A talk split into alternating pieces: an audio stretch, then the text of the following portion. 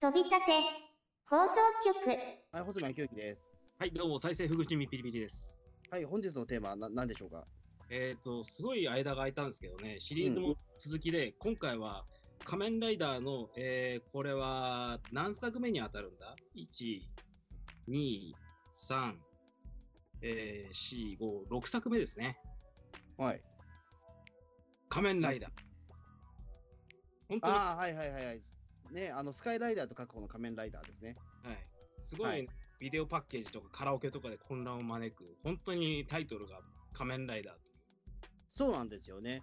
あの、だから仮面ライダーってポンといったところでわからないんですよね。だから、あの、新仮面ライダーみたいなこと言い言う言う人もいるじゃないですか、これ。そうですね、仮面ライダーかっこシンとか、そうそ表示されたりもします。う。うん。だからまあ、まあでも本当に言葉に出すときはスカイライダーって言うけど、でもスカイライダーはタイトル名じゃないんですよね。これ通称なんですもんね、これ。そうっすね。うん。でも結構ね、序盤から決まってるんですよ。歌の主題歌のあの3番目で、スカーイライダーっていうふうに呼んでるように、石森先生がちゃんと名付けてくれた初期からある別名なんですよ。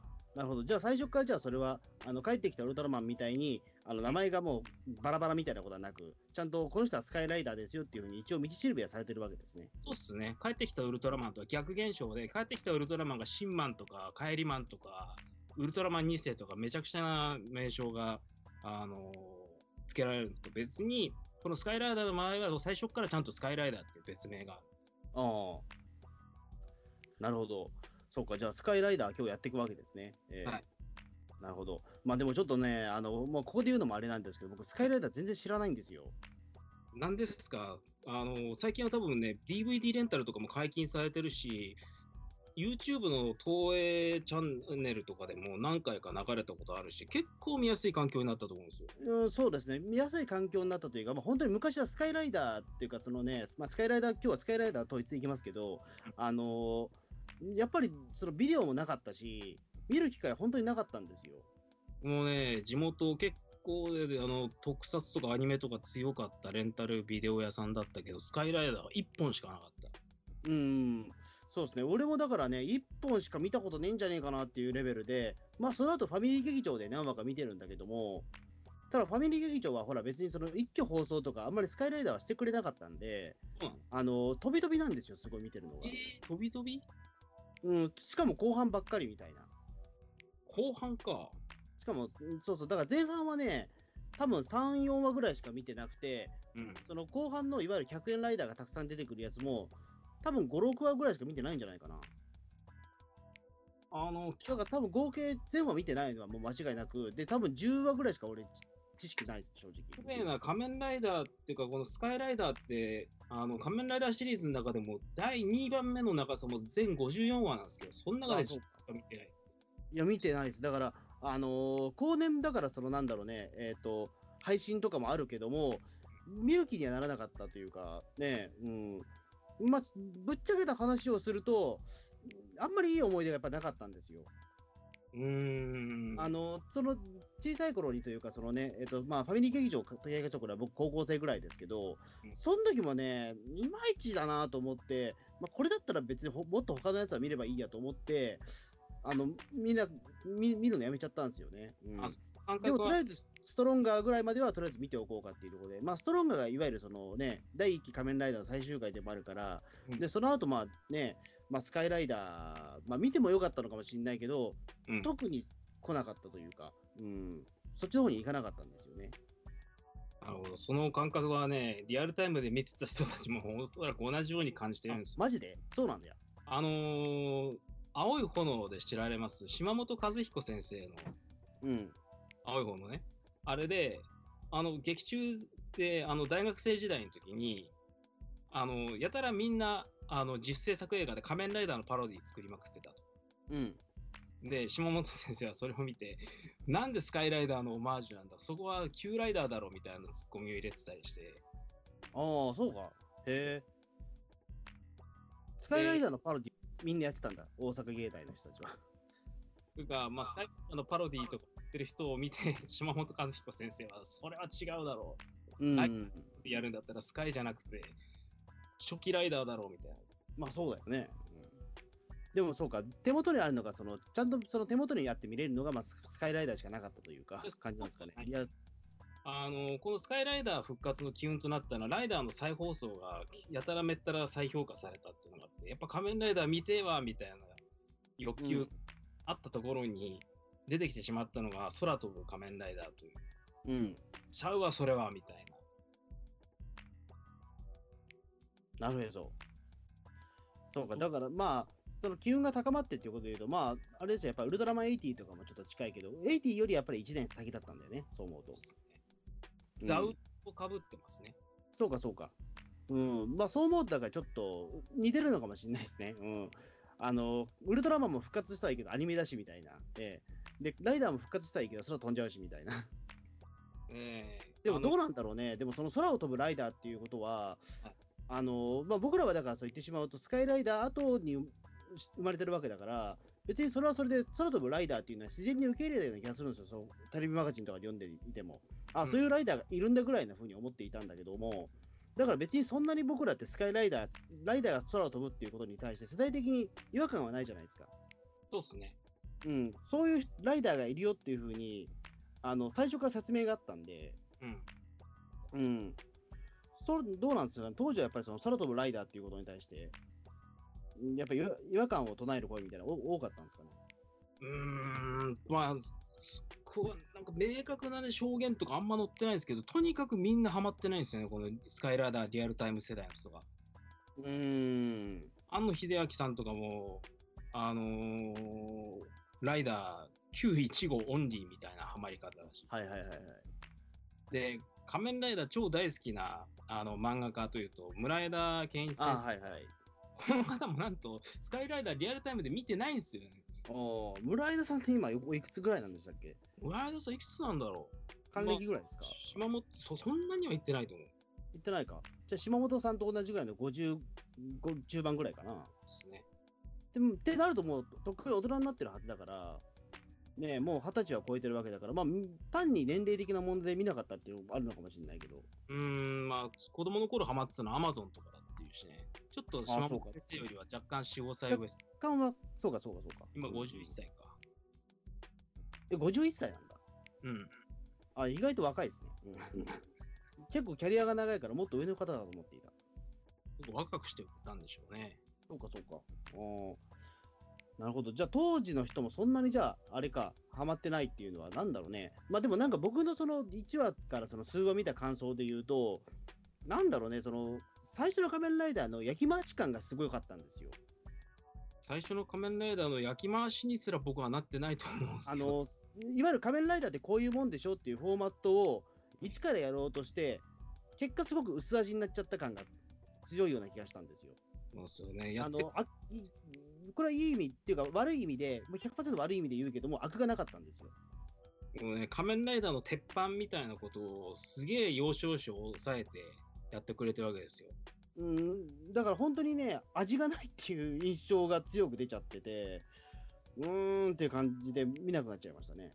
これはね、多分ね、あの、脚本が良くなかったんだと思うんですよね。脚本なのかな、やっぱり。脚本っすね、これ、どう考えても。うん、あ初期のほぼ26話とかそれぐらいに当たるまで、あのー仮面ライダーの歴史をまさに作ってきた伊上勝さんが書いてるんですけど、まあもう、やばい状態ですね、これは。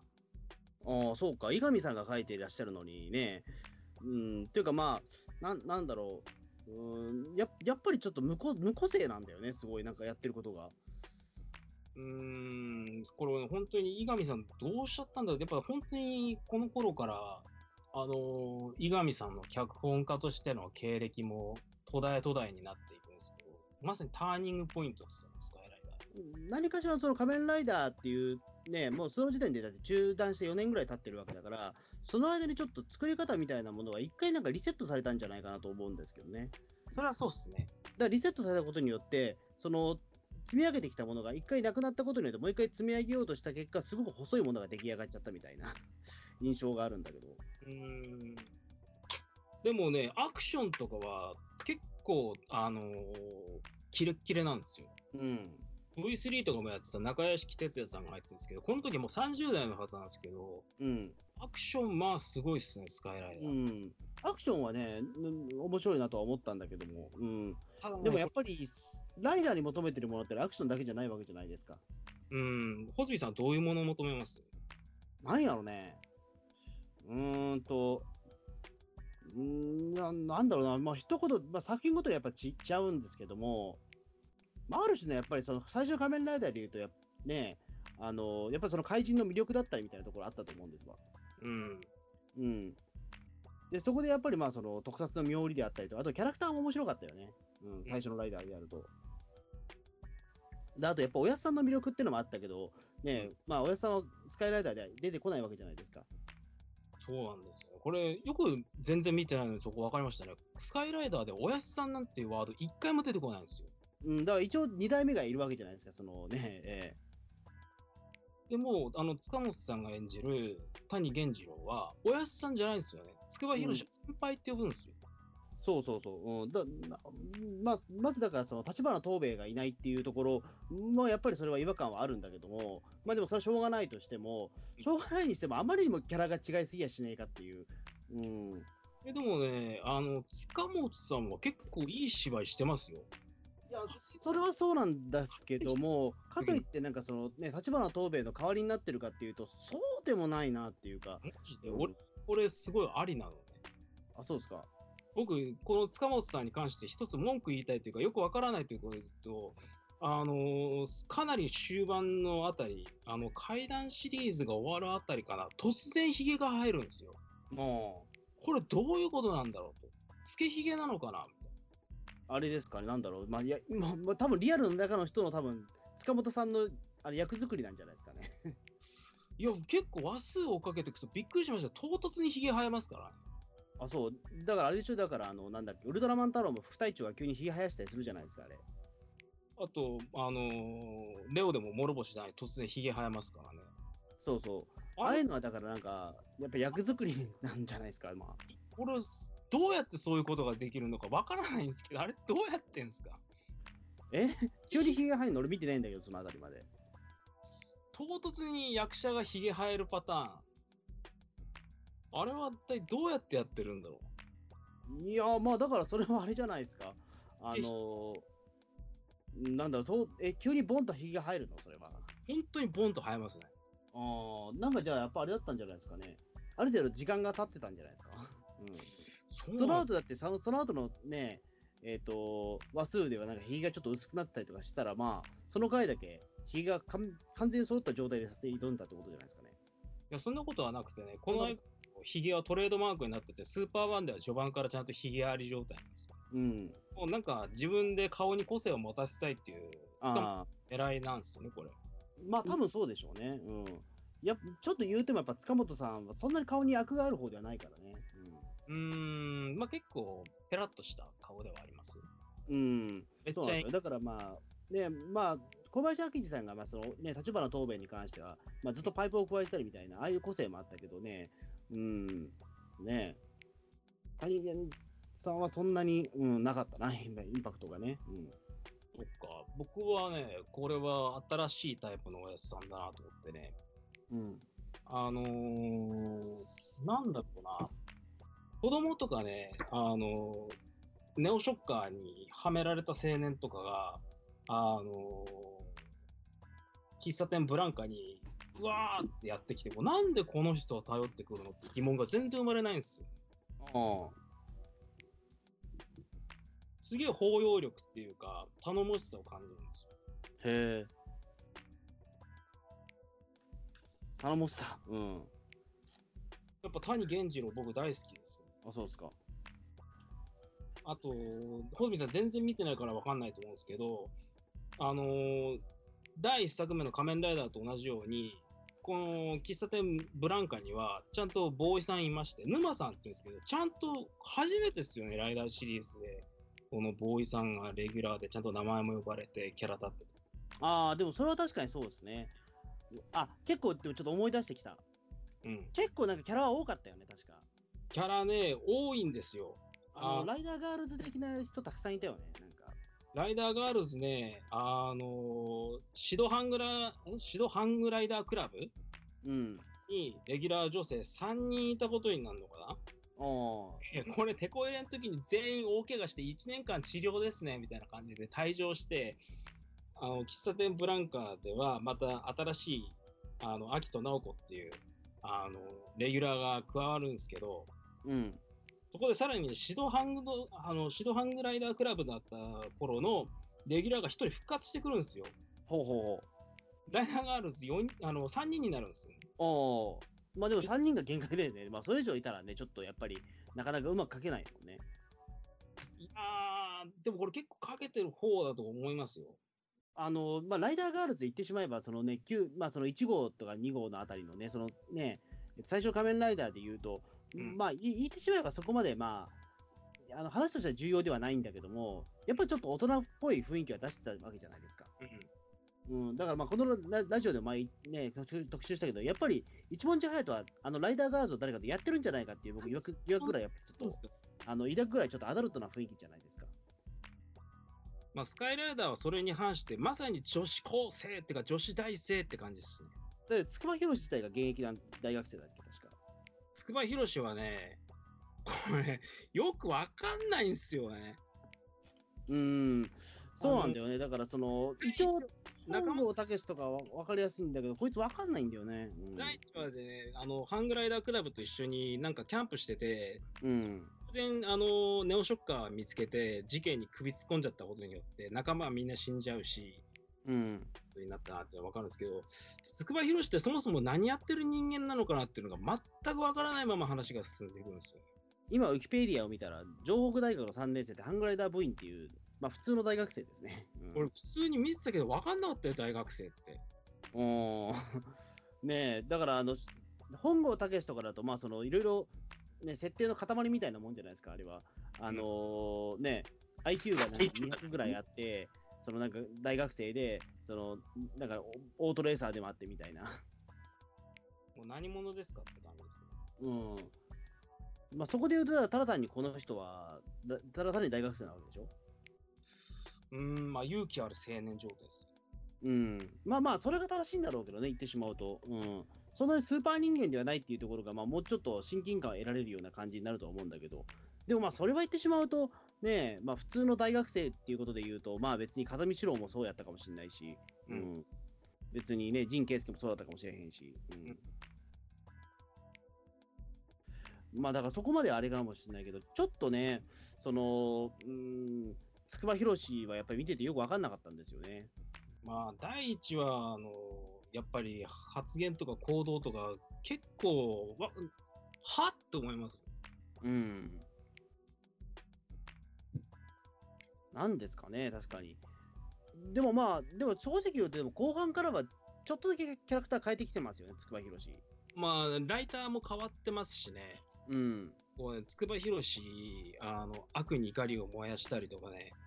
うん。これもうネタバレでももう何でもないかっていうか、もう今更ね、まあ40今、更ですよ、もう。ええ今年2019年で40周年、約半すご世い紀です前ね。なんで、あのーラスト3話はね、突然、つあの筑波博士のお父さん、お母さんがぶっ込んでくるんですよへえ。ね。で、俺の親が生きていただとみたいな時ね、そこで苦悶にもだえる、あの村上弘明の演じる筑波博士のね、うわーって表情はもうすごいですから、ああ。ここんなそれ、見てないや。こんなにね、顔を歪めるライダーは多分、昭和ライダーでは、この人ぐらいしかいないっすね。へえ。あ、結構じゃあそれは、結構内内内面が書かれるんですかじゃあその。めっちゃ内面書かれます。あ、そうなんだ。確かにそれはね、うん。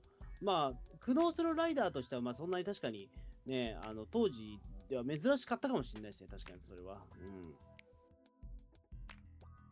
あとはね、なかなか注目されないポイントなんですけど、スカイライダー、筑波博士って子供との接点やたら多いんですよ。へ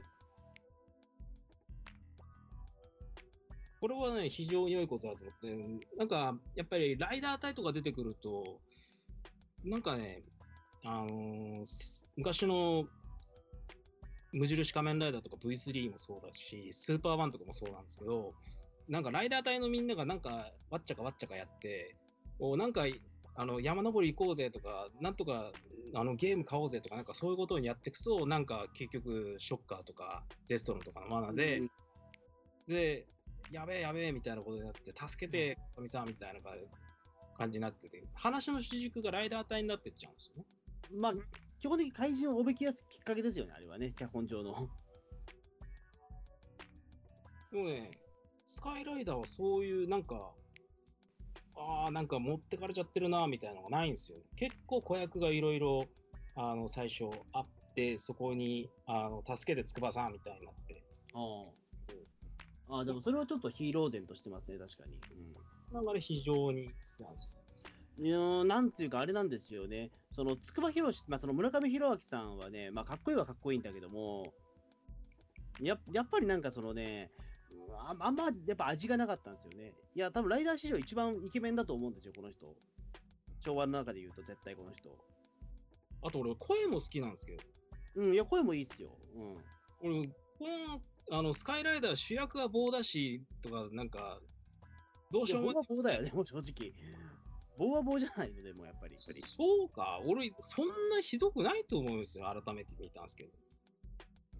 うーんとね、なんだろう、だからそれまでの、いわゆるそのライダー役者とは、やっぱり一線を画してるじゃないですか、この人って。うん。うーん、あのーなんて、なんだろうな、そのうんなんて言えばいいのかちょっと難しいんですけども、この人の演技って。 うんやっぱりだから、ちゃんと最初はつかめてなかったのかもしれないけども、つかめてなかっただけかもしれないけど、ルックスと声がいい分、でしかも高身長じゃないですか、この人。うんで、その分だけやっぱりちょっとね、あの演技部分で、やっぱりちょっと、うんもう少しよ、ね、うまかったらいいのになみたいなところが、やっぱりクローズアップされてしまうような気もするんですよ。俺はそこはあんま気にならなかったな。気になったのは、アクションが意外とできないんだなっていう。うん。 こう、もたもたしてるんですよね。あの、注意してみると。まあそうだよね。まあ、言うても他の人たちはちゃんとアクションできてたわけじゃないですか。うん。うん。どうなんでしょうかね。うんだってこれがまあ言ってしまうと村上弘明さんデビュー作なわけじゃないですか。そうっすね。実質的なデビュー作っすね。それまでなんかあれだっけ、村上弘明さんって、なんかその、ううなんか運動とかできてた人なんだっけ、うーん、法政大学でもともと医学部に行こうみたいな感じで、あ、じゃあもう全然違うわ、もう。教師になりますみたいな、なんかそんな感じだったよね、確か。じゃあよくだからそんなアクション、ね、ドラマなんか出れよ出ようと思ったなと思うけど、それは確かに。というか、オーディションも受かったのもすごい話ですよね。だって、バイク運転できなくて、石ノ森章太郎先生の審査員席の真ん前に突っ込んでいったっていう。おお。すごいな、確かにそれは。えリアルライダーブレイクですよ。えうんうん。ねえ。まあでもね、そっか。うん。あんまでも個人的にはそうだな。うん。 この人はそんなにやっぱり、なんだろう、うん魅力にやっぱ感じなかったんですよね、そこで言うと。つくばひろしは。僕は好きなんですけどね、筑波博士。うんうん。ですね。まあ、どちらかというと、筑波博士というか、その村上弘明さんの魅力は、どちらかというと、まあ、僕、必殺シリーズも好きなんで、そっちの方がやっぱり、あの、かっこいいなと思ってしまうところはあって。必殺シリーズって村上さんのこの絶対殺すボイスみたいなの生かされてないんですよね。俺見たときちょっと拍子抜けしたんですよ。うーんとね、なんていうか、あれなんですよね。あのーあんまりセリフがないかな、確かに。うん。スカイライダーとかだと、もう序盤からスカイキックとかの叫びも非常に良くて、特に強化ライダーになったあたり、えっ、と、30何話になるんだうん。えー、強化ライダーは、あ、そう、27話あたりからか。それ以降28話とかで、99の必殺技 !3 点ドロップとか言って、あ、これもう絶対殺す気だな、みたいな。この倉田哲夫さんもすごい、哲夫ボイスとして愛されてますけど、村上弘明ボイスも再評価されるべきだと思うんですよ。うん。ですね。確かに、それは声は確かもうちょっと注目してみればよかったな。うん。確かに、だから必殺もね、あんま喋らないんですよね。ただ、この人の場合はめちゃくちゃスタイルがいいじゃないですか。うん。だから、この人、まあ、花屋のマサ、まあ、後に和也のマサにもなるんですけども、その、手製の、まあ、その、なんていうか、あのーまあな、ナイフって言えばいいのかな、まあ、その刃物を持ってる時のかかっこよさ、半端じゃないんですよ、この人。その暗闇の中で。で、そので、なんか暗闇に立ってるだけでもすでに格好がいいんですよ、こいつ。うんええうん。なんだけども、やっぱりそのね、前任がやっぱりそのね、三田村邦彦さんなので、そのキャラクターの。そこで比べられちゃうと、やっぱりちょっとマサっていうのはピンとこないというか、うん。やっぱヒデに比べるとマサはねっていう感じになっちゃうんですよね。さっきスカイライドを見るぐらいだったら必殺見ますよみたいな感じで、めっちゃ必殺をしてたのに、必殺も用意しなくなったら村いや、上必殺は、いや、必殺は僕好きなんですよ。てか、必殺5、まあ、村上さん出るのは必殺5なんですけども、でも、あマサは僕は比較的好きなんですよ、でもそれでも。まあ、ヒデに比べるとどうしても、マサってピンとこないなっていうところはあるんだけども、ただ、そのかっこよさで言ったら、あの、もう、鍛冶屋のマサはかもうかっこよさで言ったら、もう頂点だと思うんですよ。その仕事人の中でも。ね、あのー歴代ライダーがスメンで一番多くゲストに来てくれるのスカイライダーじゃないですか。うん。一文字隼人とかと並んだ時にね、あれ佐々木武さん意外とスタイル悪いのかみたいな、ね、錯覚に陥りますよ。いや、そうそう。だって、は、多分だって村上さんってこれ、八頭身でしょ、間違いなく、この人。闘神ですね。間違いないでしょ、これは。うん。で、背もめちゃめちゃでかいし、この人。でかいっすね。うん。いや、そうなんですよね。ま、逆にでかすぎるからね、な、なんだろう。うん。その他の怪人たちってよりも全然目立っちゃうというのあるじゃないですか。他の怪人たちより目立つ。なんかその怪人と対面したときに、うんなんかこの、なんかちょっとサイズ的におかしくないっていう時は、時々あるじゃないですか、なんか。まあ、アリコバンドが頭一つちっちゃいとか、そういう感じはあったりしますけど、そう、だからちょっとなんかね、うん、背でかいなっていうのはやっぱり思ったりもあるし、まあ逆にでも必殺だとかとかだとあんまりそれ気にならないんだけどね。うんそうなん必殺は基本的にだからその、えっ、と、鍛冶屋のマサっていうのは、まあ基本的にずっと、あの、まあ敵をそのた殺す時も、あのうん後ろから狙うので、あんまり大きさ気にならないんですよ。うん。うん。花屋もそうですね。うん。だからそんなにね、大きさ的にはピンとこなかったというか、うん。であんまりだからその、ま、はんえっ、と、その相手と対面することがないからなんですよね。うん。うん。ライダーの場合、ちょっと対面するところが多いからそこが気になっちゃうのかなっていうのを気はしたけども。だからね、その対面でね、引き立つキャラクターが一人ちゃんといまして、堀田新三さんが演じたゼネラルモンスターですね。ああ、はいはい。これ、出番めっちゃ短いんですよね。あのー、安倍プロデューサーが入ってくるあたりから大改変が行われて、ゼネラルモンスターも消されちゃうんですけど、うん。結構ね、ゼネラルモンスター、筑波博士と対面してもね、あの、違和感ないっていうか、ちゃんと、差しで向かい合ってるって感じで、うん。堀田さんもめちゃくちゃスタイルがいいので、すごい雰囲気がいいんですよ。だからすげええ。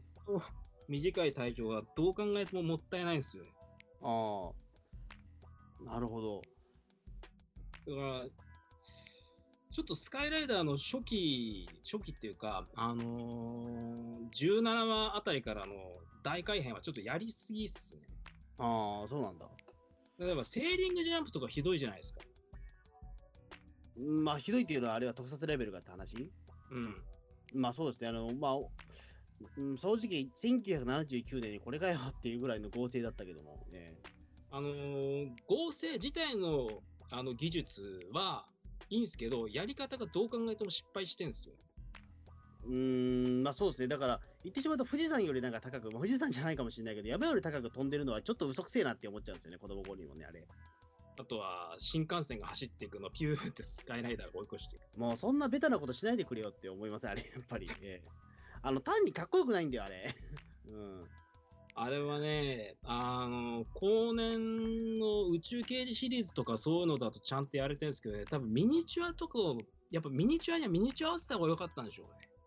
あの、空を飛ぶといったとこ、空を飛ぶのも、だからああいうスーパーマンみたいなビヨーンっていう飛び方じゃなくて、もう少し自由度を持たせてほしかったわけですよ。うん。あの、なんだろう。えっ、と、例えば、まあ、同じ石の森関係で言うと、うんね、あのサイボーグ009の002みたいに、足にジェット本社がついていて、それでなんか自由自在に飛ぶみたいな、ああいう方が、より良かったんじゃないかなと思うんですよね。なんか、あまりにも自由がない飛び方なんですよ、あれ。そうですね。切り抜きはすごい丁寧なんですけれども、あの、空飛んでる景かな。 うん。あれ何そう背景がただ実景をあの綺麗に貼り合わせただけという技術のスーパー無駄遣いなんですよ。あれも単にかっこいいとはやっぱ思えないよね、やっぱり。うん、いやこれかっこいいって言ってる人俺今一人も見たことがないんですよ。うーん。セーリングジャンプいいっすよねみたいなことを言ってる人を、僕、出会ったことがない。うん、単にだからその、まあ、全話見てないからあれなんだけども、どうなのかな、セーリングジャンプって、僕、個人的にはだから、すごい移動手段にしか使われてないイメージがあって、そうっすね。やっぱそうなんや。うん。うんあのーなんか、それでなんか、空中での戦いがあればいいと思うんですよ。それがね、ないんすよね。ないんや。うん。あのーセーリングジャンプ封印を空飛ぶ敵に対してどうすっかみたいなことだって、ここはセーリングジャンプ復活させるべきなんじゃないかなっていうところでも、大ジャンプとかそういう感じでやっちゃうしね、ああ、そっか。セーリングジャンプじゃないのみたいな。なんだろうね、だ空を、まあ、空を飛ぶライダーっていうことで言うと、まあ、空を、まあ、ライダーが空を飛ぶことに対して、果たして、あの、そんなに、えっ、と、必要性があったのかって言われると、もう何ともわかんないんですけど、うんやり方によっては成功したかもわかんないんですけど、あのー仮面ライダーとの、あ仮面ライダーっていうコンテンツとの相性はかなり悪いと思うんですよ。あのーなんだろう、ウルトラマンが空を飛ぶ理由って僕わかる、わかるんですよ。うん。なんでかっていうと、ウルトラマン、特に初最初のウルトラマンに関してはうん、空での戦いってスタイリッシュだっただったじゃないですか。その空を飛んで、相手になんかそのね、空を飛ぶキャラ敵に関して、例えば突撃しに行ったりとかね、うん。で、それでスピード感を生かして、その、体を貫いたりとか、ああいうことができたわけじゃないですか。うん。だからそこで言うと、だから、ね、仮面ライダーも、だから、ね、そのスカイライダーも、その、必殺技としては、例えば、鉄人28号みたいに、体当たりすればよかったと思うんですよ。そうだね。そういうのがあってもよかったと思うんだけどうな。ん、ただ単に移動に徹しているので、うーんと思って。あの、機械だ01の01ドライバーみたいなさ、ああいう役あ者はいはいはい。演出でもありだったんじゃないかな。うん、もうそうだ、ゼロワンドライバーみたいな、ああいうやつだったら全然、空飛ぶ理由も生まれてくるからね。あれとか、あの、特撮技術としては相当荒いと思うんですけど、絵面めっちゃダイナミックじゃないですか。うん。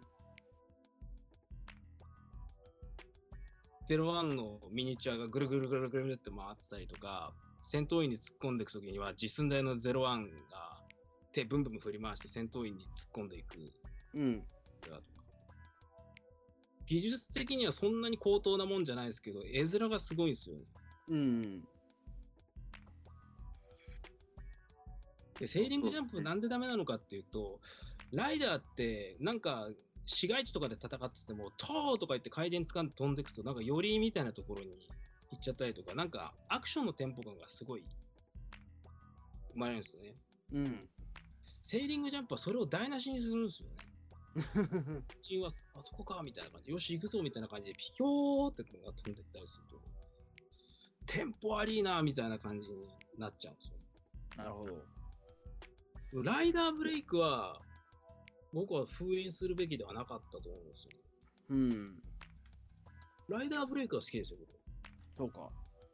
僕。仮面ライダーが勝ち込みに来たで、みたいな感じで。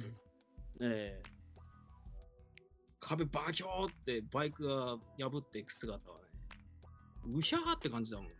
うん。なんか撮影とかそういうのを考えるとワクワクしちゃうっていうのもあるかもしれないです。なる ほどな。撮影事故なしで撮ってんだろうな、みたい今だからちょっとね、あんまり見てなかった、あんまりだからその、えっ、と、仮面、そのスカイライダーに関してあんまり詳しくないから、今、ウィキペディア見てるんですけど、意外とあれなんだね、100円ライダーって毎週出てたような記憶もあるけど、うんそこまでではないんだね、でも後半も。な。大体ね、31話で X ライダーが出てから、えっ、と、39話で、あのうん。ーあ、40話までか。39話、40話で、これ2号ライダー編で終わりで、まあ約10話っすね。その後はだから、あの、51話まで出てこないんだね。いや、出てきますよ。え、出てくんのもう終盤には、また一文字隼人とあ上そうか、司そうか。うん。ダブルゲストっていう。そうか、52話、53話、54話で、また出てくるのか、全員が。顔出しは、一文字隼人と上司。ああ、そうか、それだけなのか。うん。 本当だ、 確かに。うん。そうラライダーマン、曽我部和之さんとかになってますね。 いやー、あのね、スカイライダーですげえ辛かったのはですね、 あの、放送リスト見てもらうと分かるんですけど、このゲストライダー編ですげえ、あの、上がったところにですね、このゲストライダー編が終わって、スカさあ、ここからスカイライダーの、あの、単品としての良さを見せていこうってところで、そのやり方じゃダメだろうっていう、 ね、怪奇シリーズっていうのが始まるんですよ。あ、怪談階段シリーズになってるわ。階段シリーズ長えな。これ、地獄ななんんですすよ、はっきり言って。うーん。え半分以上階段シリーズですね、これ。この怪談シリーズ、ぶっちゃけ初期よりきつかったです、僕は。あそうなんだ。はい。何やってんすか、作り手は階。段シリーズ一個も見てねえな、俺。うんうん。怪談シリーズ、僕はダメでした、本当に。あ あ。ちょっとそこまで言われたら気になるな、階段シリーズ。怖くないっていうか、なんていうか。まあ、怖くないのはまあしょうがないと思うんですよ。でも怪談シリーズって言われてもな、うーん、なん何をもってしてっていうのはあるじゃないですか。例えばね、えっ、と、今見ると、ま、耳なし法一とか、 うん、なんか幽幽霊ビルとか、うん。まあ、そめんっなに普ちゃ、段の怪獣と変わらないんじゃないかなっていうのはあるんだけど、ヘビ女とか別に、ね、別にそんなに、ね、普段からだって怪人戦ってるわけだから、ヘビ女が出たとそんなに驚かないと思うんだけどな。まあ、なんかやたらオカルトをしな、僕はオカルト好きじゃないからかな。じゃあどうだろう。うん。ででもも、きつかったんですよ、この怪あん談ま。りでもそのね、よホラーものとかって、例えばお化け物って、なんか相性が悪いものってあるんですよ。うん。あの、例えばなんだろう、これ全然特撮関係ないけども、8時だよ全員集合で一番滑ったコントって何かっていうと、お化け屋敷コントなんですって。おうおうなんでかっていうと、あのーその、いで、でっていうかその、ドリフト、例えばお化けってちょっとだけなんかね、受け、受けそうじゃないですか。一見聞くと。うん。なんだけども、あの、お化けって何でもありの世界だから、あの、うん逆に、あの、見てる方は驚かないんです。何が起こっても。えだからそれに近い状況が仮面ライダーでも起こってるんじゃないですかな。仮面ライダーも言ってしまうと、普段の怪人が言ってしまうとお化けなわけじゃないですか。ー、うん。うん、だからそんなに驚きがないというか、うん、そうですね。普段からまあずっとお化けを出してるわけだから、ここで急にお化け出ますよって言ったところで、はい、そうですかってことにななっちゃうというか。うん。いやこれ、怪談シリーズは41話からだけど、これ40話もこれ、おいはやとカッパの猿が空を飛ぶってやつは、これ怪談じゃねえんだ、これ。これは怪談じゃないですね。怪談じゃねえんだ、これ。こう そうなんだ、カッパ編じゃないんだ、これは。これね、あの、母ちゃんが鬼になるとカッパの作戦ね、これ、同時進行なんですよ。これ両方とも階段でいいじゃん、もうこんなん。鬼とカッパなんだだったら。もうネオショッカーの悪事ですね。まあ、その前もだって、ねそうい、う百鬼村の会、ね、ヒロシも木にされるのかって、もうこれもだってあれじゃないですか。あの、階段シリーズでいいじゃないですか。これも、どうなんだろうん。もうずっと階段シリーズばっかやってるようなもんじゃないですか。うな。でもね、単品になって階段ですね、みたいなことをやりやすときに、ドン滑りが僕は尋常じゃなくて、ね、きついんですよ。ね、タコゲンのもいいですよ、もう。 あの、もう階段で。ええタコギャングは階段じゃねえな。俺この回は見てます、タコギャングの回。ええ宮内博さんが好きだからです。いや、なんあの、なんか、ファミリー劇場で見ました、これ。ええ宮内博さんすっげえ嬉しそうに出てくるんですよ。おう、ヒロシとか言いながら、でもこの人の本名ヒロシですからね。 宮内ヒロシですからね。うん。なんかすごくなんかその不思議な気持ちになったというか、ええなんか宮内さんも、当時の村上弘之さんから見て、鬼人でしかなかった。うん。爆薬の仕掛け方とかアクションとかも自分で決めちゃうし、何なんですかね、この人は、みたいな。なんでこんなノリノリなんですか、この人、みたいまあこの頃だってもうノリノリですよね。現実だって、この頃の宮内さんはでも。な。この頃、ナホが何やってんですかね、仕事。えーっと、もうズバッと終わって、ジャッカーも終わった後だっけ、もう。うん。そうか、だからもう言ってしまうと、えーっと、そうですね。まあある程度その、変人ヒーローとしてのキャリアは終えた後にもあるのか。うん。まあでもそのあたりも G メンとか始めてるわけだから、まあまあでもそのあたりでもかなり多忙を極めてた頃ですよね。うんまあ、それにしても、なんかすっげえ嬉しそうなんですよね、宮内博さん。うーん。タコギャングは結構強かったよね、確かこれね。うん。タコギャングは確かその、うんね V3 の技全部跳ね返しちゃうんですよね。そうっすね。うん。だからうわ、これはそう、V3 がでもこんだけ苦戦するっていうことは相当強いんだなっていうことで、タコギャングすごい覚えてるんですけどね。うん。あの、オチは忘れた。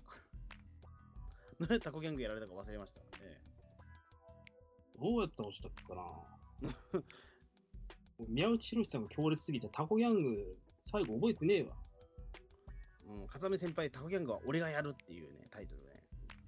一度聞いたら忘れられないですよね。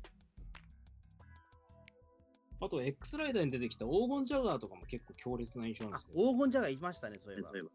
これね、結構異質なキャラクターなんですよ。あの、ネーミングもそうなんですけど、あのーテアトルエコーの生産じゃなくて、これ、あのー、鉄匠さん、あの、シュあ、ワル源田哲章さん。あ、本当あ、そう、源田哲章さんなんだ。えすげえびっくりした、初めて。今は、あれですね、あの、ダンベル何キロ持てるで、ナレーションやられてる源田哲章さんですね。そういう紹介の仕方なんか、まあ確かに、あれはもう、アニメ化されたら、源田鉄匠さん以外誰がやるんだって感じだね。ええそうか、源田鉄章さんは確かに、そうか、め珍しいですね、確かに。珍しい。怪人の声声というか。これはね、あのーまだ語ってなかったと思うんですけど、このスカイライダーの非常に良くないポイントの一つに、怪人喋らせすぎ現象っていうのが、ああ、はいはいはいはい。もう、あのー最初の、あのーガメレオン人から、とにかく喋りまくりなんですよ、どいつもこいつも。ああ、なんかわかる気がする。確かに、確かに喋ってる印象強いわ。うん。なんかね、あのーゴレンジャーとか、そういう別の路線の系統から引きずっちゃってるよな、みたいな。ああ、そうか。そうだね、ゴレンジャーのね、怪人はみんな喋ってるもんな。うん。ベラベラと、やっぱり。やっぱり、最初の仮面ライダーから逆につれ、怪人の魅力が一つ、あのーダメになってる時の要因って、怪人喋りすぎっていうのが。うん。でもこのね、黄金ジャガーに関しては、脚本が良かったこともあって、あのー怪人同士の対立とかちゃんと描いてたりとかして、これは怪人喋ってよしパターンなんですよ。うん。そうですね。だから怪人にまあドラマを与えない限りはちょっとあれですよね。うんあんまり喋らせるのもよくはないのか。うんですねあとあれですね。あの、ライダーマンが出てきた回もなんとなく覚えてますよ。ハローライダーマうン。ん。毒がなんか、毒ネズミ作戦です。そうそうそう。あの、ちょっとだけあれですよね。まあそのね、山口明さんが結構もう、ちょっと太って出てきたんですよね。えそうえええ うわ太ったなと思って。ええご病気のせいもあんのかなゼクでロもスこの頃は病気じゃないんじゃないかな、でも。どうなんだろううん、なんかももうちょっとスタイリッシュだったな、この人はと思って。えゼクロスの頃もちょっとむくんでんだよね。ーうん、まあ、それはもう加齢のせいじゃないですか、ただ単に。どうなのかな俺なんか病気、この頃からなんかあったんじゃないかなって気がすうる。ん、で、遊戯ジョージね、うん、で、最後はだってあれでしょ、遊戯ジョージのピースサインで終わるっていうよ。強烈なやつそうあ、遊戯ジョージってこんな人だっけっていうのは思って。まあすごいなんか、なんかダークな部分が少し削ぎ落とされましたね。この世うん、こんな人だっけなと思って、えー、遊戯ジョージって。まあいろいろ戦いを経て余裕が出てきたんじゃないですか。まあそうですね、まあまあ、もうか、ね、敵はいないわけですからね、遊戯ジョージには。ですね。うん、で、この時のだってライダーマン、ちょっと強かったですもんね、そういえば。結構ね、縦横無尽に戦ってます。ただね、非常に良くないっていうか、ずっとなんですけど、この昭和ライダーでのライダーマンのキャストの時ロープアームとかスイングアームとかみんな同じなのに、もう名前めっちゃくちゃに使い分けてるんですよ。うん。あの、いわゆる、あの、フック型になってるロープアーム、一回も出てこないんですよ、このスカイライダーで。んなどんな形だっけスカイライダーの時の ロープアームって。アームの先っちょが鉄球みたいになってるあスイングあアあ、ーあムれか。はいはいはいはい。スイングアームっていうのがあるんだけど、ずっとそれを使い回してるのに、ロープアームとかスイングアームとか全部同じじゃねえか、なんで叫び声変えてんだみたいな。おかしいだろ、これは、みたいな。いや、ライダーマンややこしいんですよ、基本的に。だって、あの、よく、なんかよくもうわ話題に上がりますけど、あの、ベルトの位置が逆だったりとか、それは結構マニアックな。うん。で、ひねえ、だから右腕と左腕間違えてるやつもああったでしょ、確かあれ。そうえあの劇場版っすねえ。そうそうう。そうそうそう。ですえねえもうそれはだって右腕と左腕間違えるなんて、もうこれはもう前代未聞じゃないですか。ええ最悪ですね。うん、もうだからライダーマンに関しては、もう本当、この、なんだろう、もう、うん、あの結構設定ゆるゆるなんですよね、もう前編通して。うん。あれですよね、だから、まあ、ウルトラシリーズで言うと、まあ、急にだから、ウルトラの父が赤い手袋で出てくるようなもんで、うん。あ、じゃあ、銀色手袋か、間違ってるのは。なんかそういうのも多いですよね、ライダーマン。もう、終盤とかは、あの、巨大大狩猟と戦うわけですけど、ライダーマン果敢にキックしていきますからね、みんなと一緒に。うーん、お前、キック技の人だっけみたいなね、あるけども。できるんかみたいな。まあでも、一回死んで改造、再改造されたわけでしょ、ライダーマン、確か。そこ、設定どうなんですかね、オフィシャルには。いやー、でも再改造されてないと、でも、いろいろおかしいじゃないですか。 なんで生きてたんだって話になるじゃないですか。まずそっからですよ、ライダーマンとしては。こういろいろあるからな、改造されてる説とか、一いや部だが助けてくれる。うんそうそう。で、一番だから、そのね、個人的には、えっ、と、納得したのはあれなんですよ。あのースーパーヒーロー作戦ダイダルの野望の時の、あの、犬妻が助けてくれたっていうのが一番、あのー ピンときたんですけど、石の森ワールド設定ですか。そうそう、そうじゃなかったよだって、あのピンチを助けられるのは多分稲妻しかおらんわけじゃないですか。うーん、そうなのかいや、だからその瞬間移動させたっていう。な。助けられるだろうね。そうそうそうそう。あの、だってどう考えてもそのら、ね、えっ、と、プルトンロケット爆発した後に、あの、ボロボロにね、もう死んでしまったライダーマンを蘇らせるのは1号でも無理だと思うんですよ。うん。えでも、だって爆破してんだから。 稲妻、え、ボロボロになった、あの、結城ジョージを蘇生させたの、稲妻。いや、蘇生じゃないです。あの、爆破する直前に、あの、ワープさせたんですよ。テレポートさせたの。そうそう。それは納得できるじゃないですか。だって、稲妻何でもやるんだもうん。でも、この、ライでも現実とその、現実というか、その、昭和ライダーの世界的に別に稲妻はいないわけじゃないですか。ん。うーん、どうなんですかね。ジャッカー VS ゴレンジャー、ジャッカー電撃隊 VS ゴレンジャーとかだと、機械だとか、みんな同じ世界にいるっていうふうに。稲妻ってあれ紹介されてないんだっけ稲妻は紹介されてないです。あ、じゃあ、じゃあいないのか。その世界にはいないのか、稲妻は。もう石の森ヒーローの世界、みんな繋がってるみたいな紹介、一回されたことがある。うん。そうですね。だからまあ、誰か、まあ、救ってくれたんだろうというようなところなんでしょうけど、ライダーマンに関しては。そうだな確かに。うーん。そっか、俺、だから、本当にだからね、一部しか見てなかったから、知らなかったんだけど、そっか。あのー後半はもうほとんどでも、実は100円ライダーもないんだね。ないっすね。最後のラスト3話の時に、ああの、一文字隼人とジョーシゲルが来る。ほうほうほう。で、最後の、あの、決戦じゃーみたいな時になって、8人ライダー勢ぞろい。そうか。まあ、そこで言うと、だから藤岡弘さんというか、その、ね、本郷たちは一回も 100, 100円してないんだね。うーん。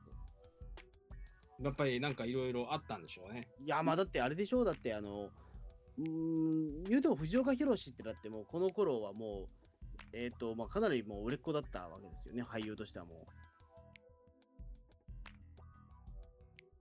う。もともとだって、その、ライダー終わった後がすぐ、比較的すぐ売れたもんね、この人はだって。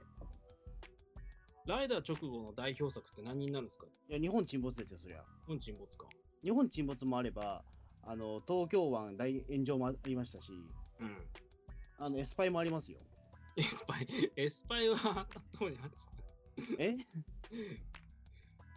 いや、でもあれ主演ですかエスパイだって。あそうなんですけど、いや、その後もだっていろいろだって、あのーテレビドラマでもたいたくさんだって代表作ありますから、この人は。主演作は。あれこの頃特捜最前線出てんじゃないあ、そうか。じゃあもう全然特捜ですよ、じゃあ。なんで出てくんねえんだろいや、やっぱ特捜が忙しいんじゃないですか。うな。うーん。うん、やっぱりだから特捜、でも特捜出てた人って、多分その後、100円してないでしょ、多分特撮にそんなに。どうなんだまあ、100円する機会がなかったっちゃないのかもしれないけど、え、でもじゃあなんで荒木しげるは出てるんだってことなのあ、そうか、荒木さんもそうか。うん。もうその後って降板した後だっけ、荒木さん。いや、まだしてねえんじゃないしてないんだ。あ、そうか。じゃあ、じゃあ、その理屈はおかしいな、確かに。してんのかな荒木さんって一番最初に特捜ではなくなる、殉職するんでしたっけそうっすね。ですよね。なんかあれだよね、でもその特捜だと、その藤岡弘、さんの桜井でしたっけうん。あれはでも、えっと、飛び飛び結構途中でいなくなったりとかしてるんだっけ、あれは。そうっすね、いなくなったりしてます。うん。なんでだろう。なんか海外作品に出たいとか、なんかそういうのがあったりしてああ、そっかそっか、そのあたりからもうあれか、あの、あ、そうか、侍みたいなこと言ってる人になってるのか。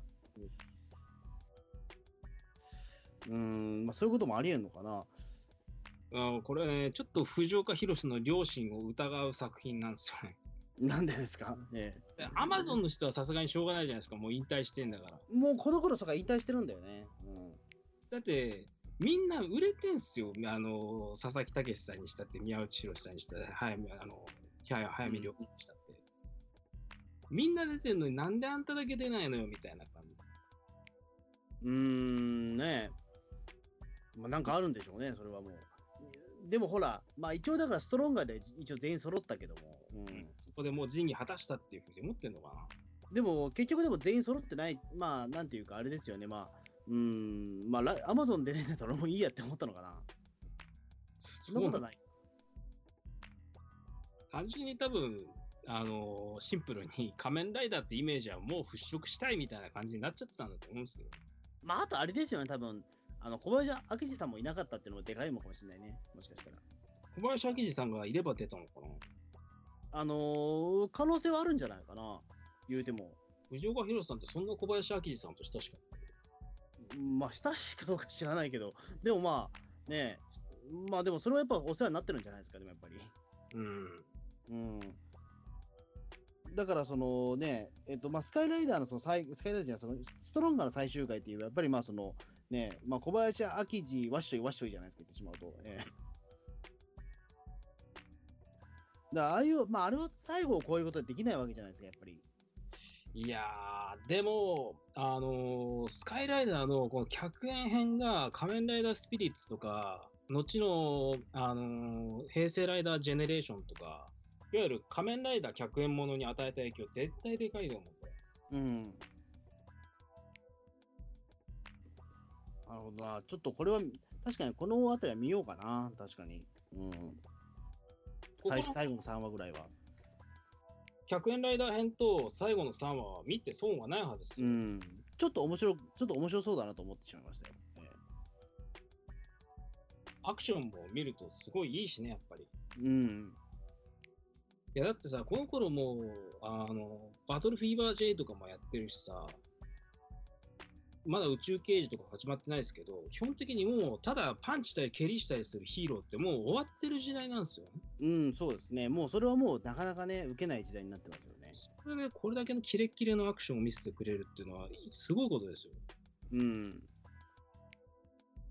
あ、俺、平成ライダーよりすごいと思いましたもん、スカイライダーのアクション。はあ。そうか、あんまり俺アクションに俺注目しなかったからかな、やっぱり。え結構長回し多いんですよ。えはあ。ただね、ライダーキックはもう危険だったみたいですね。知見っていうのは、それは撮影上の話で。うーん、撮影の論理的に。ああ。ススカイライダーのキック、おおわかりますかね足がニョキって出てきて、パカーンってなるんですよ。あ、はいはい、わかります、わかります。はーって感じじゃないですか。うん。うん。で、これやっぱ最初不評だったのか、12、3話あたりで1回、ガチでスカイライダーが怪人をキックするライダーキックが今取ってんですよ。うん。これこれと思ってたら、また元に戻っちゃって、足がニョキって出てきて、うんスポーンってジャンプするだけで、なっちゃったあ、これ佐藤はライダーキック相当危険な撮影なんだな、みたいな。ほあのー、仮面ライダーを作った男たち、う。はいはいはい。漫画うん。これもちょっと今確認しよう。あ、いいや。あのー、あれですね。トランポリンじゃねえや。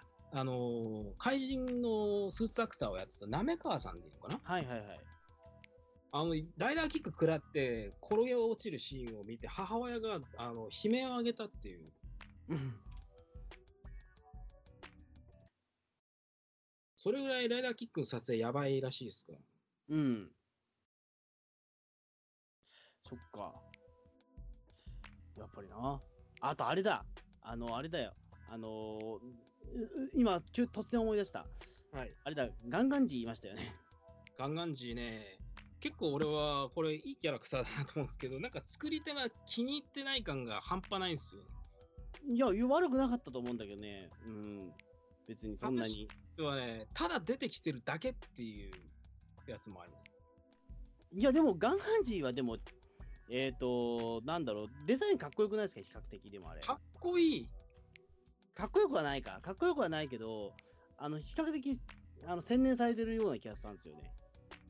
俺ね、何気に石森先生がちゃんとデザインしてるキャラクターなんですよ。あ、でしょう。だって、リあれは完全に一森のデザインですよね。もう間違いなく、あのデザイン。微妙、あの、あの、体体型はやっぱり。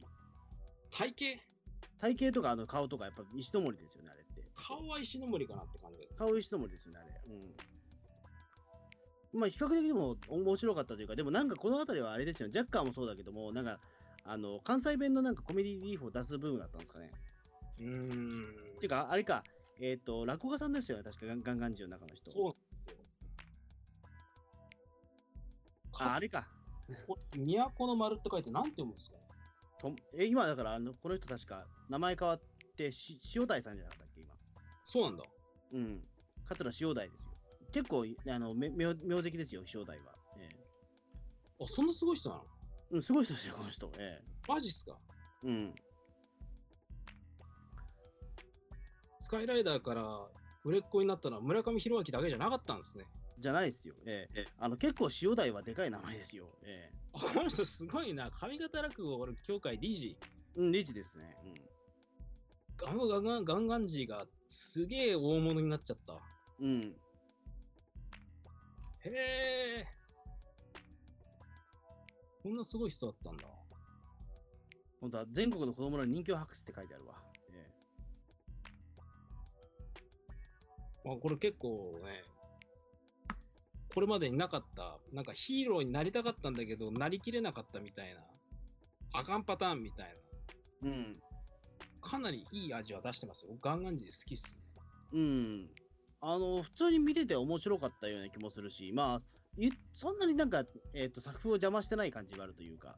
そうなんですよ。うん。なん、なんでしょうかね。えっ、と、えっ、と、だ、誰を、 だだから、だ誰を一番、えっと近いのかな。あれかな。あの、はんぺんみたいなもんでしょ。だから、うん、そうっすね。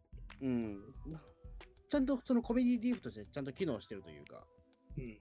うん。うん。あの、はんぺんは多分、だから、あの手のもので言うと、一番成功パターンな気もするけどね。うん、多分、はんぺんに続いて、平山プロデューサーの作品で、こういうコメディリリーフでヒットしたのって、ガンガンジーなんじゃないかな、キレンジャーとかを除いたら。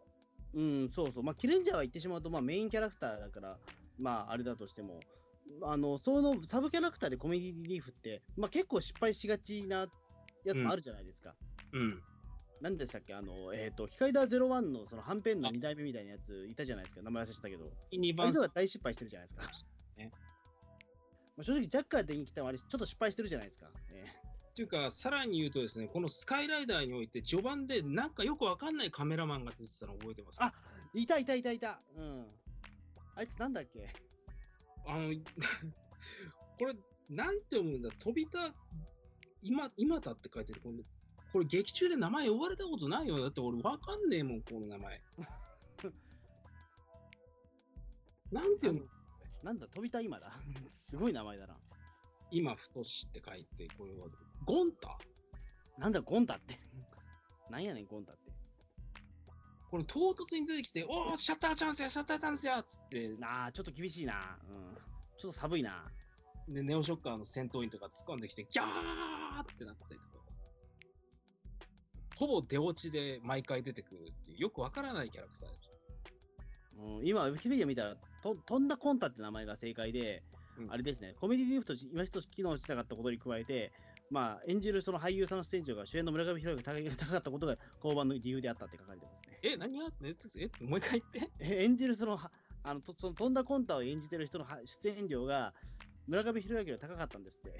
あんな仕事でえどこに書いてあるのそれ。え、ウィキペディアに書いてました。ええ、えスカイライダーのページスカイライナーのページで。ええそんな 話、俺初めて聞いたよ。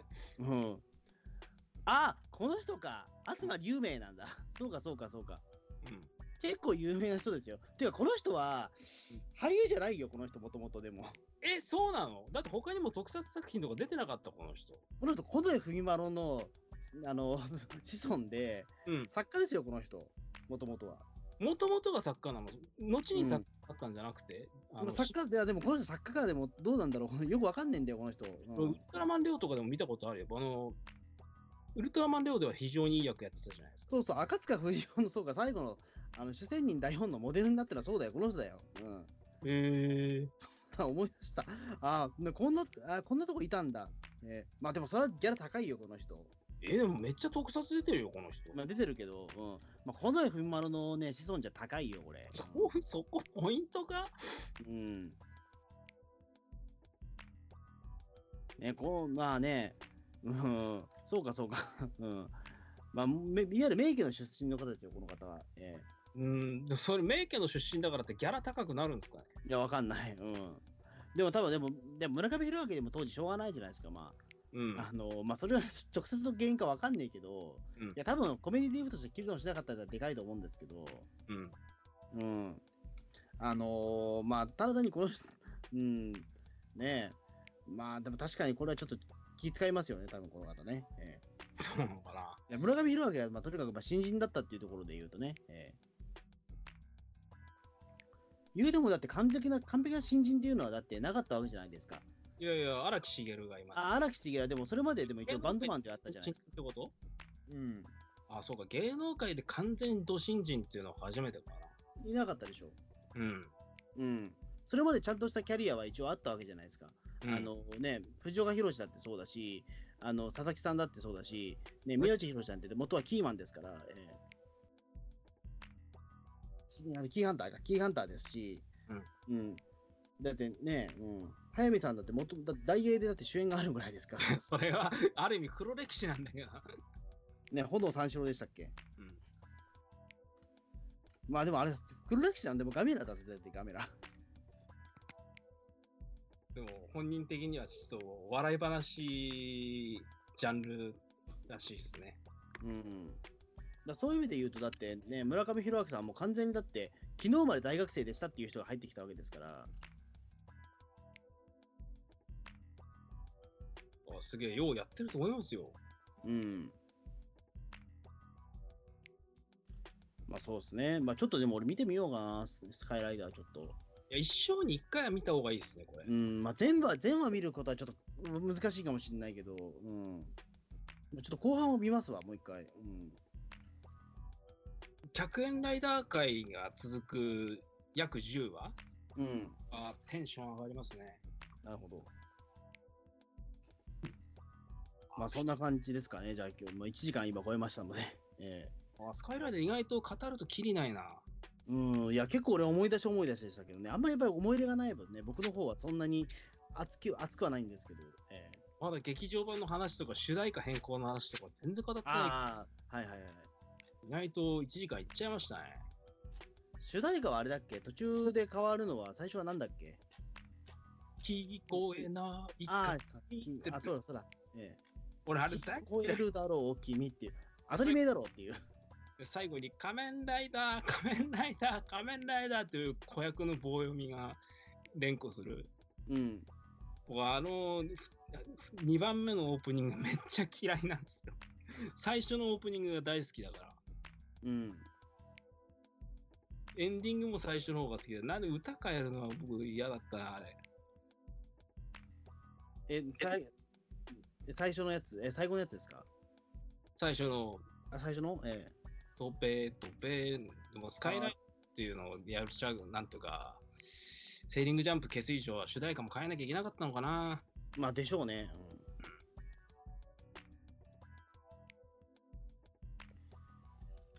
まあね、うん。そっか、結構でもイメージソングとか多いんだな、これ。うん音楽めっちゃ力入ってますよ。ああ、確かにそうですね。全編菊池さんですね。ええうん。そっか。じゃあまあそんな感じですかね、とりあえず。はい。ええまあ次はね、単純に作品のお話として、次やるとしたらスーパーマンです。スーパーワン。スーパーワンも俺わかんないんですよね、実を言うマとジで見てないんですよね。ていうか、あの正直言うと、ストロンガー以降、俺、ほとんど仮面ライダーに関してはもうほぼ知らないみたいなもんですね。ファミリー劇場でやってなかったのやってたかなやってたかもしれないけどね、ちょっとうん見れなかったですね。マジか。うーん。あんま、だから本当に、ね、こっからもう僕はもう、ライダーはもう、ね、もうほほとんどわかんないです、正直言うと。ブラックも RX も一回も見たあこ僕わかんない。全然わかんな。とないい。うもん、えーうん、全然わかんないですもん。いやー、一回見た方がいいっすよ。うーん、いや、まあ一応ね、だからその、ブラックとか見てるんだけども、やっぱいまいちハマりきれないんだよね。うん、俺何見てんのかなってやっぱなっちゃうというか。俺何見てんのか。いや、まあライダーなんだろうけど、 うん。やっぱそこまで愛が長いないんだよな、そこ、やっぱりここまで来ちゃうと。じゃあ、そこは、愛はウルトラマン80とかそっちの方に。いや、でも AT も実はそんなになんですよね。え何も見てないじゃないですか。えいや、実を言うと、80年代以降っていうのは、僕にとって結構空白の時間帯みたいなもんなんですよ。えーだから僕、戦隊も興味ないじゃないですか。あ、そうだね。で80年代って僕にとって、もう特撮終わってるんですよね。マジっすかうん。あの、多分70年代だだけだと思うんですよね。そんな人いるかあの、60年代、70年代で僕って特撮大体終わっちゃってるというか、後追い世代の限界ですよね。えーいや、でもこれで多分、あれなんですよ。あの、2000年代にう、んあの、レンタルビデオで置いていいたかどうかなんですよ。でかいのは。 2000年代になると置いてんじゃねあ、置いあ、違う違う、2000年代前期ですね、前期まで。前期まで。うん、そこでビデオが置いてあるかどうかですよ。早い話。代前期だと DVD とかが出始めた頃だから。で、初め、DVD まだない頃かもしれない、ギリギリ。うん。だから DVD のレンタルまだ始まってない頃ですよ。レンタル始まってなかったかなそうそう。だからそこまでで僕見れるものって言ったら、マジで70年、60年代、70年代しかないわけですよ。え、でもさ、いろいろ DVD とかリリースして、レンタル解禁されたりとかして。いやーもうそのあたりはもう特撮見てないです。僕マジでうん。そのあたりもう特撮卒業してますね。もうそこからやたらむさぼるように見て、挫折したの Google5 だけだよ。あそうですか。うん。いや、だから言ってしまうと、そ、だからそれまで僕、平成ライダーとか、その、ちょうど同時期にやってたものをもう見てないですから、単に特撮にもう興味がなくなってたんだと思うんですよ。そうか。だから、そんと僕にとって特撮って、あのー、3、4年ぐらい集中して見たものが未だにその培ってるようなもんだあって。で、今ではまあうん、時々見るようになりましたけど、うん。うん、でも、やっぱり未だにその現役のものってあんま見てないですからね。ウウルトラマンは比較的、あの、ちょっと戻しつつあるんだけども。え、じゃあなんでガンダムとかハマったんですかあれ80年代作品ですよ。 79年じゃないですか、あれはだって。あ、79年か。うん。で、視聴環境めっちゃ悪かったはずなんですけどね。いやけ、どあのー俺が見始めた頃ってに21世紀超えてからなんで、ガンダムは。その頃はビデオ出たんですよ。それは出てあ出てるな。出てるでしょうん。だからそれなんですよ。でもすげえ遅いハマり方だよね。いや、遅いです、だから言ってしまうと。うん。で、子供の頃、あの G ガンダムとか、あ、見てないです。ガンダムウィングとか、。見てないいです。うん、不思議なだ方から子だ。供の頃アニメ見てないんだもんだって、俺。マジで、うん。子供の頃アニメ見てないっておかしいだろ。いやいや、そんなことないよ。やっぱ子供の頃アニメ見てないもんだもん、俺はやっぱり。ええあやっぱりグリッドマンを見ずに僕はやっぱりおおじゃまんぼを見てましたから。そこ押しますね。ええでそれに代表されるわけですよ、やっぱり。だかうん。らリアルタイムでやっぱりその見てな見れてないんですよ。そのライダーも結局見てないもんだって俺、子供の頃。そのブラックは多分ちょうどそのリアルタイム世代に入るんだろうけども、あのどうしてもね、その仮面ライダーブラック RX のオープニングを思い出すと、どうしても関口宏の顔が出てくんだよ。なんでかっていうと、サンデーモーニングがちょうどやってるんですよ。あの、ドンピシャのタイミングで重なっちゃうときに重なっちゃうんですよ。重なっちゃうんだ。あの、そのね、ブラック RX がその、ほら、あの、バイク乗りながら、その、走ってるわけじゃないですか。ねうん。そうそう、あの時にずっと関口宏の顔がね、浮かんでは消えるんだよ。そんな人他にいんのかな俺だか聞らいたことないんだよね、穂積さん以外に。そんだからな。サンデーモーニングもすごく見てたからなんだよ、当時。うん。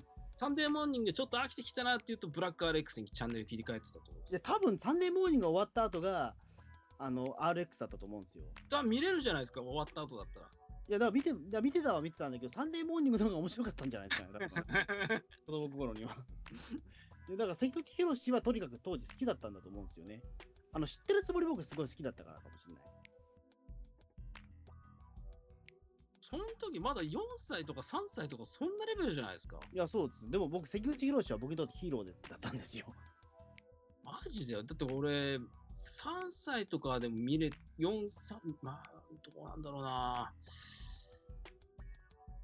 だって俺、テレビちゃんと見るようになったの、ジェットマンとか、それぐらいからだね。うん、でもやっぱりね、戦隊ものとかで俺、やっぱりいかいかんへんって人だったんだよ。それんはなやっぱり子供いるんか。いや、いますよ。今いるに決まってんじゃないですか。他でにも誰か見つけたら、ちょっと一回俺に紹介してくいや、れだなかいら子供の頃戦隊に通ってない人なんてたくさんいるよ。全く通ってないっていう人、俺、まあ、まあでも、その分俺にはセーラームーンがあったんですけど、見てんじゃん、子供の頃アニメ。いや、だからセーラームーンはぐらいですよ、でもマジで。マジででもそれ以外は特に見てないもん、やっぱり。どういう子供なのうーん、わからん。 いや、だから結構、そこで言うと、ほら、ね、あなたが言うように勇者シリーズ全然見てないし、俺は。一本も見てないっていう見人てない。わかんない。何があるか全然知らない、俺。マジって感じだよ。いや、だからセーラームーンしか覚えてないよ。だから多分み見た、見多分ね、その興味なかったんでしょうね。テレビくんとか見てても全然面白くなかったたちですか、まさか。言ってしまうと、子供の頃、テレビマガジンとか、あの、買ってなかったんじゃないかな。うちも買ってなかったけど、友達に見せてもらうとめっちゃワクワクしたもんね。で、うん。そっから見るようになった作品とかもやっぱあるし、だから唯一だから、あの、だから、セーラームーンとウルトラマンぐらいですよ。で俺らの世代でウルトラマンって言ったらグレートとかパワードだね。レンタルビデオで見てなんぼみたいな感じ。あ、でもそこはね、ちゃんと見てるよ。うん。だけども、あのー昭和ウルトラはだからその夏休みの再放送ですよ。うんだからそこで十分だったんですよね。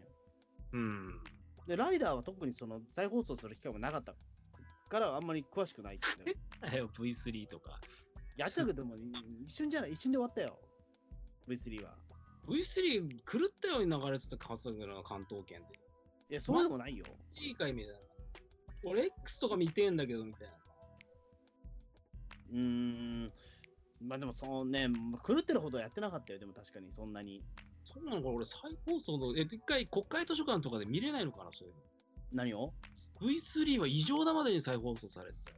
あ、じゃあちょっと調べてみますか。じゃあ V3 どんだけやってたかっていうことを。やりすぎだろってぐらい。しかも、そうだな、そんなやってたっけな、うん V3。もう子供の頃、また今年の夏も V3 かって落胆した覚えがある。そう、そんなに覚えてる。あ、でも、あと、まあ、俺はだから夏休みの思い出は、あとはあれ、笑っていいともですよ。え笑っていいとも大好きで、毎日見てましたよ。ー 夏休みは笑っていいともひたすら見て笑っていいともですよ。うわあ、やったー、笑っていいともが毎日見れると思って、もうテンション上がってましたね。毎日タモリに会える、こんな素晴らしいことがあるんだっていうことを。毎日タモリに会える。うん。うーん、そういう子供いるんだなうん、いますよ。もう毎日タモリが見れるんだと思って。うーん。ね、思い出しますよ。あの、だって、笑っていいともは、あのその、風邪をひいた時に学校休んだ時しか見れないんですよ。もういつも日曜日の増刊号じゃ満足できなかったんですよ、こちらとしては。生でいいともが見たい、いいともが見たいと思っててましたから、夏休みになるともう毎日いいともが見れるんですよ。もう楽しいなと思って。一時期だってあれですもん、その、一時期金曜日のいいともがすごく楽しくて、うんあの関口宏さんとか、あとあのあ、関口宏じゃないや、ごめんなさい、あの関根勤さんとか、あと香取慎吾さんとか出てた頃がすごく面白くて、あのその時はね、親に頼んで撮ってもらってましたね、いいとも。で、いあので家に帰ってあの、放課後に見るっていうことが続いてましたね。懐かしいな。うーん。あれでもさ、カブタックとか見てたんじゃなかったっけカブダック見てました。カブダック見てましたよ。僕はカブタックは、なんとなくは見てたけど、B ファイターロスで、ちょっと精神的に落ち込んでたこあの1話からやっぱり下田景樹さんが出てきたんで、と。子供あの、なんですか、下田歌劇だって。うんなりましたよ。うち親が驚いてたけど、え、この人こんな番組出るんだみたいな。いや、下田会議だって当時いろんなバラエティ番組出てたもんだって。でもなんかさすがにこういう子供番組に出るっていうのは親から見ても衝う撃ん。そうそうそう。だ直木賞作家やしたって。子供で下田歌劇分かるって何きっかけで知ったんですかいや、下田会議なんてだってあんな目立つ格好してんだから分かるに決まってんじゃないですか。分かんない。俺初めて知ったんだよ。あかぶと、報告とか出てましたよ、一時期。で、あと、バラエティ番組とかだと、その、ひな壇に必ず、ひな壇っていうか、あれなんですよ、コメンターデスクみたいなのいるんですよ、島田そんな会に議。てたんだ、当時。すげえ、なんか、ひ派手な人がいるな、みたいな。うん。うん。うん、っていうところで、やっぱりね、子供の時に下田会議って名前とか、すごくインパクトに残ったし、うわはい下田会議が出てるわ、と思って、あの、それで株高見てましたよ。ううん。ん。で、ロボダックはいじり岡田が出てきて、おこれはと思って見ました。これは、いじり岡田が出てると思って。え俺もいじり岡田は、後々、え、そうなんだみたいな感じで、分かんなかったよ、当時。えいやあの、だって、オープニングでいじり岡田って言った時、ええと思いましたもん。うん。いじり岡田出るんだみたいな。俺は単純になんだこの芸名はって感じだった。だうーん。まあ、となんで、なんで朝からいじり岡田なんだろうっていうね。ええいじり岡田は何で知ったんですかいや、深夜番組ですよ。深夜番組。テレサイズとかですよ。そんなの子供の頃見せてもらえたんですかまあ、見て、見てましたよ、普通に僕は。ええうん。いや、僕は結構、もう、もうその頃からも一番テレビっ子だったんで、2000、2000、1900 1999年から2001年ってもうずっとテレビばっかり見てたんで、うーん。でも、空ガとか見ねえんだもんな。いや、クーガは、だって、 うん、もうそういう年齢じゃなかったんですよ。 言ってしまうと。うーん。いや、だからまあ、本当テレビっ子なんですよ、僕、その、うんきゅ90年代って。いそれはテレビっ子って言うのかなやテレビっ子ですよ、間違いなく。俺、穂積さんほど子供の頃ね、そんな異様にバラエティ番組見てる人、他に見たことないんですよ。いや、そんなことないよ。だから誰かいたらちょっと教えてくれよ、本当に。あのなんだろうな、僕と多分同い年ぐらいの、例えば若手芸人、若手芸若手っていう年齢ではないかもしれないけど、例えば芸人さんとかだったら、みんなこういう話しますよ、でも。あそうなんだ。じゃあ、穂積さん、芸人さんとかと集まるとすげえ話が弾むって感じですかうーん、東京、今日東京多いですよ、やっぱり。ええうん、その芸人さんとかとは、意外とその時テレビっ子だった人多いはずだから、うーん。だと思いますよ。そうなのか。うん。普通にテレビっ子だったので、やっぱり。い普通ではないと思う。や、いやテレビっ子だから普通は普通ですよ、でも。うんでも偏ってますよ、僕そのバラエティとか報道とかに。